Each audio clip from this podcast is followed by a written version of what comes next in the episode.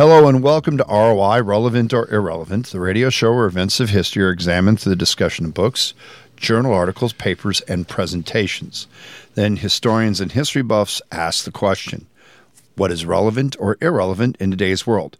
My name is John Kealey, and this is the 522nd show of ROI.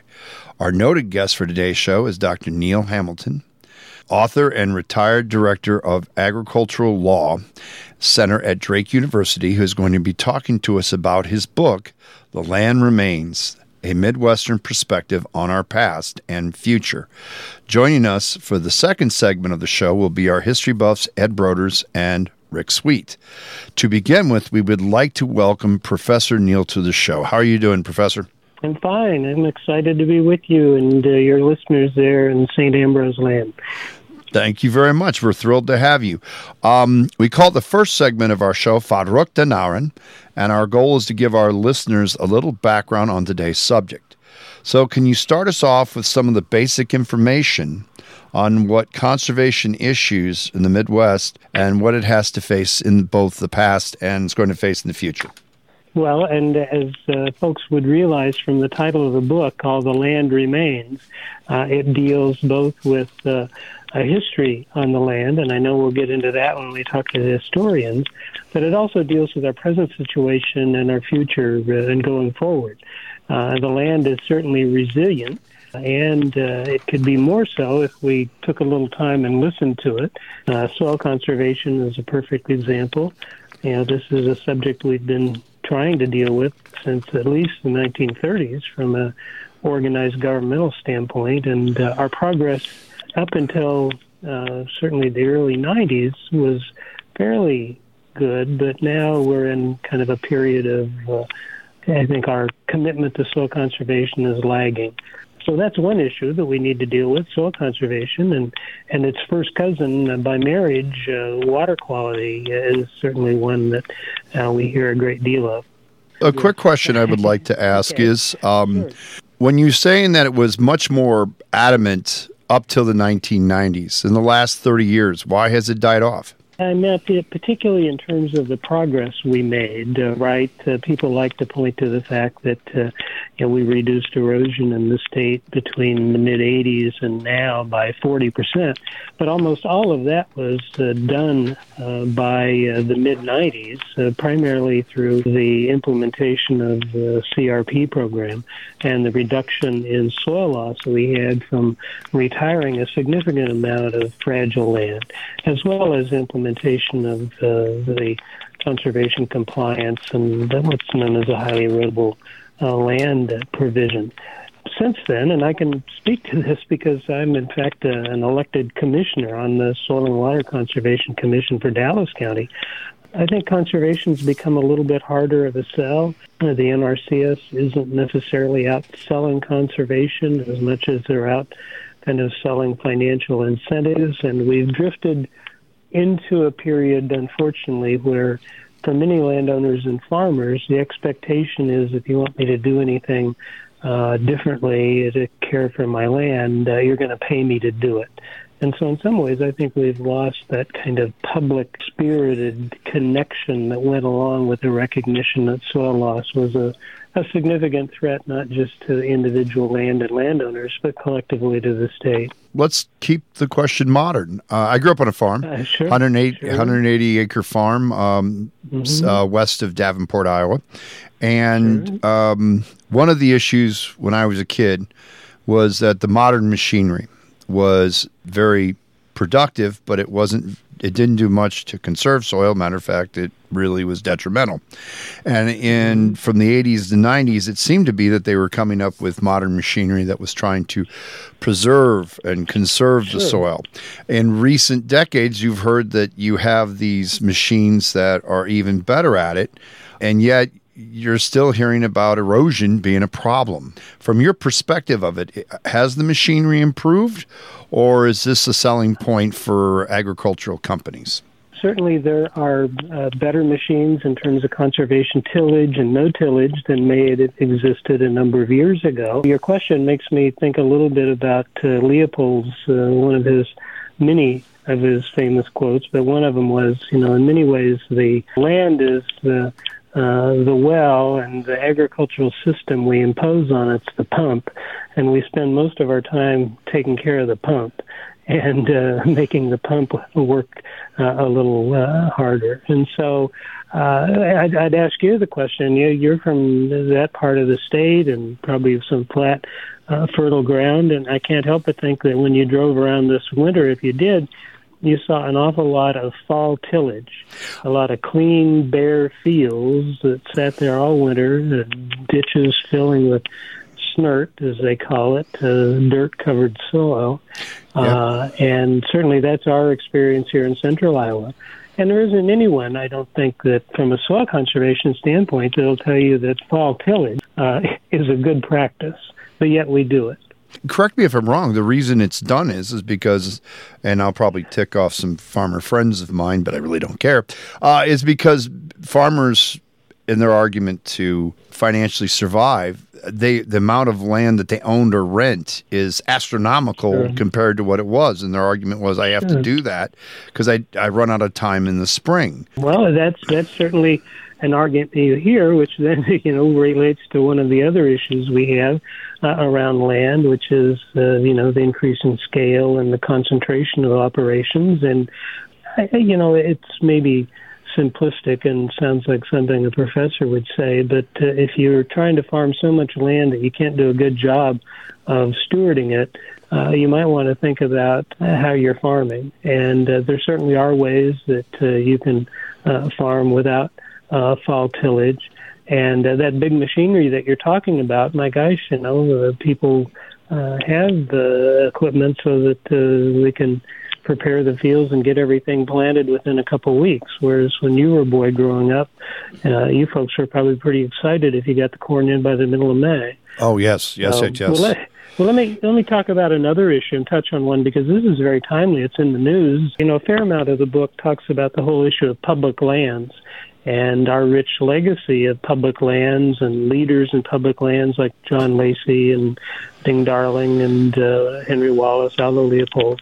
And as we speak, right, the Iowa House uh, is considering a piece of legislation, uh, Senate File 516, passed the Senate, written largely by uh, the Farm Bureau, uh, designed to essentially prohibit the state from acquiring additional public lands under the guise and under kind of a, a, a thin tissue uh, that uh, what we really need to do is make sure we spend all the money we have on maintaining uh, the land we have before we potentially acquire any more. Uh, there's a subcommittee hearing again tomorrow, uh, and I'm sure is that the crowd it'll be packed with folks from county conservation boards and local governments explaining how important it is for them to have the opportunity uh, to acquire natural lands when they become available from willing sellers.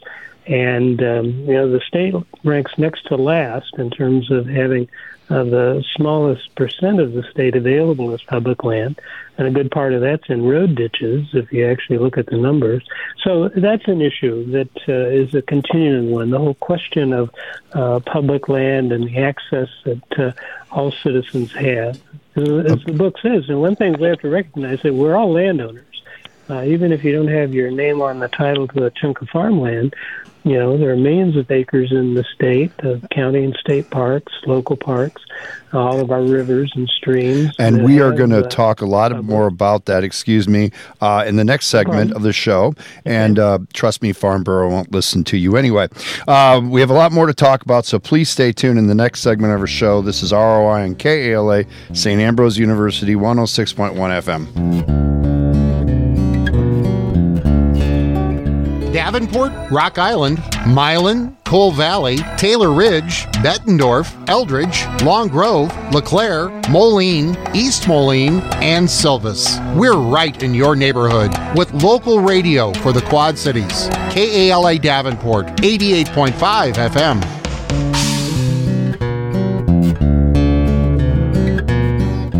Hello, and we welcome back to ROI, Relevant or Irrelevant, the radio show where events of history are examined through the discussion of books, journal articles, papers, and presentations. Then historians and history buffs ask the question what is relevant or irrelevant in today's world. My name is John Kealey, and this is the second segment of our show referred to as the kitchen table. Our noted guest for today is Professor Neil Hamilton, author and retired director of the Agricultural Law Center at Drake University, and we're talking about his book, The Land Remains A Midwestern Perspective on Our Past and Future. Our history buffs for today's show are Ed Broders and Rick Sweet. And Ed, why don't you start us off? Thanks, John. Professor Hamilton, when I read your book, I came across my favorite obscure word, that word being usufruct. Would you like to define it, define that for us? What's the word again? Could you spell it? What is the word? the word's usufruct. Uh, U S U F R U C T. Usufruct. Well, what it, what it means is the right to use something. It's a uh, uh, legal concept that I believe goes back to Roman times, and it essentially a good example would be that uh, you might have the right to the fruit off of a tree, even though you didn't necessarily own the land that the tree was on, but you had the use of usufruct right. So it's essentially a use right. And the idea is premised on that the actual title uh, may well rest somewhere else. And I think uh, what Ed's uh, referring to is that in many ways, while we're uh, the owners of the land, right, you often hear people say, well, we're essentially just uh, owning it today, and, you know, in the future it's going to be owned by our ancestors or by someone else. And so we're essentially kind of tenants on it uh, whether it's you know whether we're real tenants in a landlord lease situation. So instead, it, it's the idea that we, uh, as we use it, we also then have an obligation to care for it because the underlying ownership and interest in it belongs to someone else. It's it's a first cousin of the public trust doctrine, which is in fact something that is actually embedded in Iowa law. If you read the book, you know I took eight trips to Cuba uh, with students uh, during uh, the last decade. And one of the things we were studying was uh, agricultural land reform. And uh, of course, the Cubans, uh, during their socialist revolution, the lands, most of it's actually owned by the state. But they were going through a process of entering into agreements with particularly young families to actually move out onto the land. And those agreements, rather than being kind of ownership as we would think of them, they called them usufruct agreements. And so you basically had the use right for 10 years and could continue, and you'd only use the use use right if in fact you abused the land or you didn't actually put the land to use. And so that's uh, where you, don't encounter usufruct very often in Iowa. But I can tell you, you know, I have another book coming out this summer called The River Knows. And one of the chapters um, uh, spends a fair amount of time talking about Robert Waller and the work that he did before Bridges in Madison County, where he was writing about the future of the state, and in fact did a, wrote a book that was commissioned by the legislature in 1990. And he uses usufruct as one of those uh, kind of uh, structures that we need to think about. Rick. I have a friend who is a uh, farmer, and uh, he bemoans whenever we sit down and eat tacos every Tuesday night that when you try to convince a farmer to try a new method, like uh, you're mentioning fall tillage or no till a field, things like that to preserve the soil, keep the soil intact, uh, they they look at you with glazed eyes, and if they don't hit you, they walk away, knowing that you know nothing about farming. Is part of the problem that we have in preserving Iowa land the farmers? You know, when you say it that directly, it seems to point a finger at them. We are a direct group in, in villainous ways, and uh, uh, you know, it, clearly, if we have problems and the problems result from the farming practices that we have in place, farmers play a role.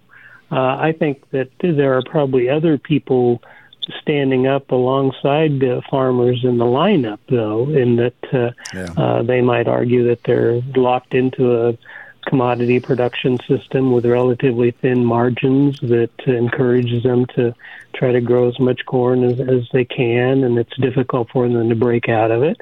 I think you could probably put the NRCS in that lineup as well because we have lots of myths that we tell ourselves about soil erosion, and one is the whole idea that there's a tolerable soil loss limit, that uh, soil replenishes itself at five tons per acre in cropping systems, which uh, uh, I don't think anyone as a soil scientist actually believes. It's probably closer to one tenth of that, and so we've we've done a lot to kind of convince ourselves that the way we're doing it is a good way to do it and that the problems aren't really problems.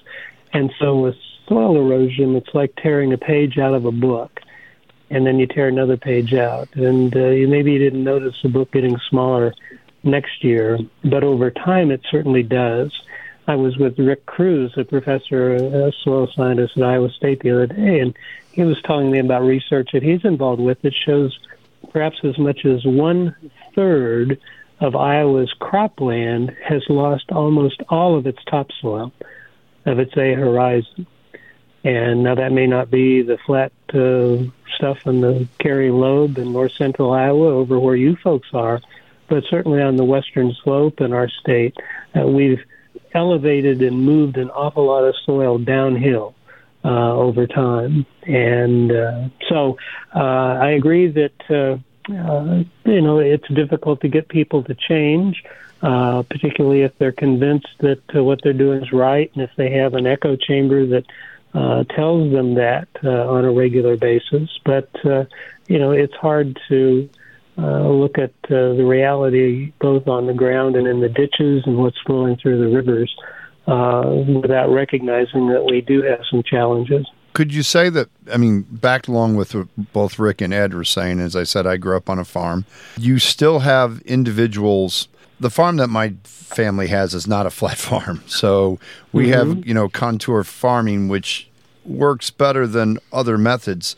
But when I was a kid, you had that belief that that was kind of, and I meant this, that's in the 70s, that it solved or prevented a lot of problems. And then research came out in the 90s said that no, it's not really that. It's, it doesn't save as much as you possibly think. Are there any new methods down the pike that are, are, coming along saying that, you know what, this is something, besides you said no till, I think is, is a great answer. Are there other uh, well, programs out well, there? Here's one that, uh, that maybe seems a little counterintuitive but you think about all the data that we collect now on, you know, on our planters and our applicators, and certainly on our combines, uh, so that we have great data as to which parts of the field are productive, which parts aren't. And again, research shows that there's probably about 10% of the ground we're farming that never actually produces right a profit. That it doesn't make any sense to actually be farming uh, that we're putting a lot of high priced uh, inputs on, most of which aren't being used because there's nothing crop wise growing on it. And that's the perfect type of um, land that could be retired. And so, for example, you know, there's a famous professor at uh, Iowa State, Lisa Schulte Moore, our most recent MacArthur winner, who's working on the STRIPS project. Uh, and strips are, you know, that idea of planting narrow bands of prairie of uh, permanent um, uh, plants uh, to both hold the soil, to provide uh, habitat. Uh, the NRCS has a program where they'll pay farmers to implement uh, and put in strips. Uh, they'll let you put them in about anywhere and any place you want to. And so that's the type of thing we could be doing. There's some costs that go along with them, getting them established. But again, uh, over time, uh, people believe that they pay for themselves. They improve carbon content. They improve water infiltration. They make the soil uh, more drought uh, resistant because it has more water carrying capacity. You have less sheeting and water runoff off the surface during heavy rains. Because you know we're clearly also dealing with a changing climate that's presenting us with uh, you know some weather events that uh, we hadn't historically had to deal with. Ed. Yeah, um, Professor Hamilton, I've thought for decades. Uh, when I farmed, I said I never wanted to to live my grandfather's life on the other hand, 10,000 hogs in one place was just too damn many. Um, can you talk about the effect of penning up the livestock, the effect that that's had on farming systems? Well, I think there are two dimensions of that. Uh, certainly, when I grew up uh, on our farm in the 60s and early 70s down southwest Iowa, you know, I think in 1980 we still had hogs on close to 60,000 farms in the state, over half of the farms. And today we have uh, hogs on uh, fewer than 5,000, twice as many pigs, right? And so we have concentrated them, which means that we don't necessarily have their uh, manure to use as a soil amendment and fertilizer in lots of the parts of the state. We're kind of manure short. But in other parts of the state, we got more manure than you can shake a stick at, right? Probably more than the ground can actually uh, comfortably uh, handle and absorb. Uh, and then we've also changed the structure of swine production. Again, back in the 1980s, it would have been uh, uh, pretty difficult to find anybody raising hogs under contract for somebody else. And today, I believe the number is that we're probably up to 90% of Iowa's pigs that are being raised under uh, con- under uh, contracting relationships, whereas the people actually taking care of them don't own the pigs. Instead, they're somebody else's pigs, and they're being raised under a production contract, which changes both the I think the economic opportunity and uh, it certainly changes the politics of pigs. When everybody had pigs, they didn't smell as bad. When you were the only guy that had pigs and you had them all in one place, they became quite a problem. And uh, I think, in, in a nutshell, that kind of captures some of the politics of pork and kind of the hog wars that we have gone through at different times. Maybe put to rest now because of how local control has been so eliminated, but uh, the tension's still out there in rural Island. Okay. Uh, it is customary for us to give our guests the last word on the show. Professor Neil, why do you okay. think knowing about the conservation issues facing the Midwest today is uh, is relevant in today's world? I think because everybody has an interest in how we care for the land. Uh, you know, the land's a vital resource of the state, and whether you farm or not, uh, uh, thinking about how it's cared for and what goes into that and how it's related to water quality and, and other issues uh, makes it an, an important issue, whether you're driving a tractor or, or pushing a pencil. Okay, Rick, why do you think it's relevant in today's world? Well, actually, it's um, you know, we only have one one Iowa. We have one ground. I know how soil develops from my geology background, but I also know uh, how you can destroy it with uh, mismanagement. And quite frankly, the last 30 years, I've seen just that mismanagement. I'm hoping the good professor can convince people to save our soil. Uh, I sit there and think why it's relevant in today's world is because, again, um, back to what um, the professor was talking about. I had read that in 1960 somewhere there were 88,000 farms in the state of Iowa.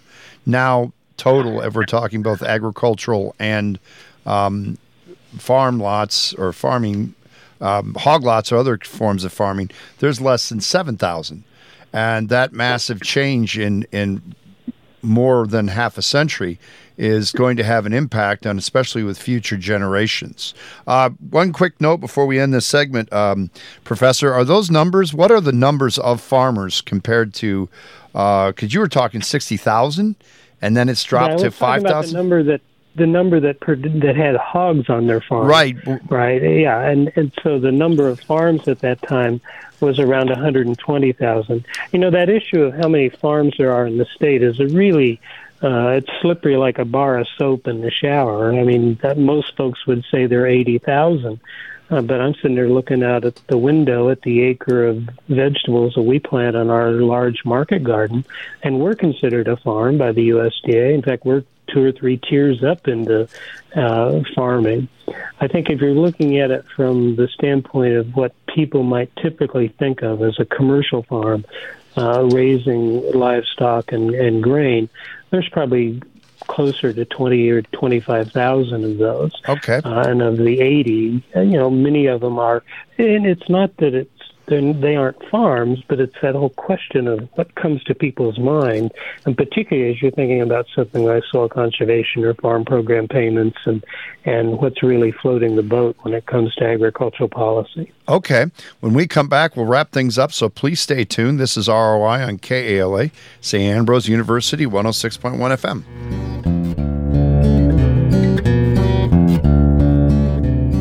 You're listening to Relevant or Irrelevant.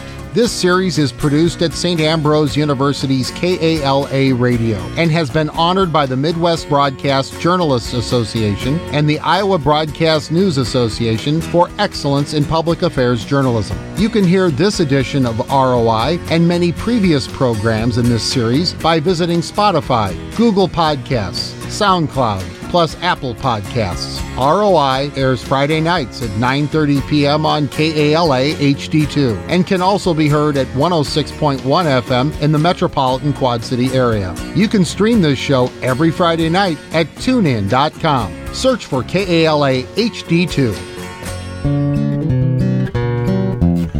This concludes the 522nd show of ROI, Relevant or Irrelevant. Our producer and engineer is Dave Baker.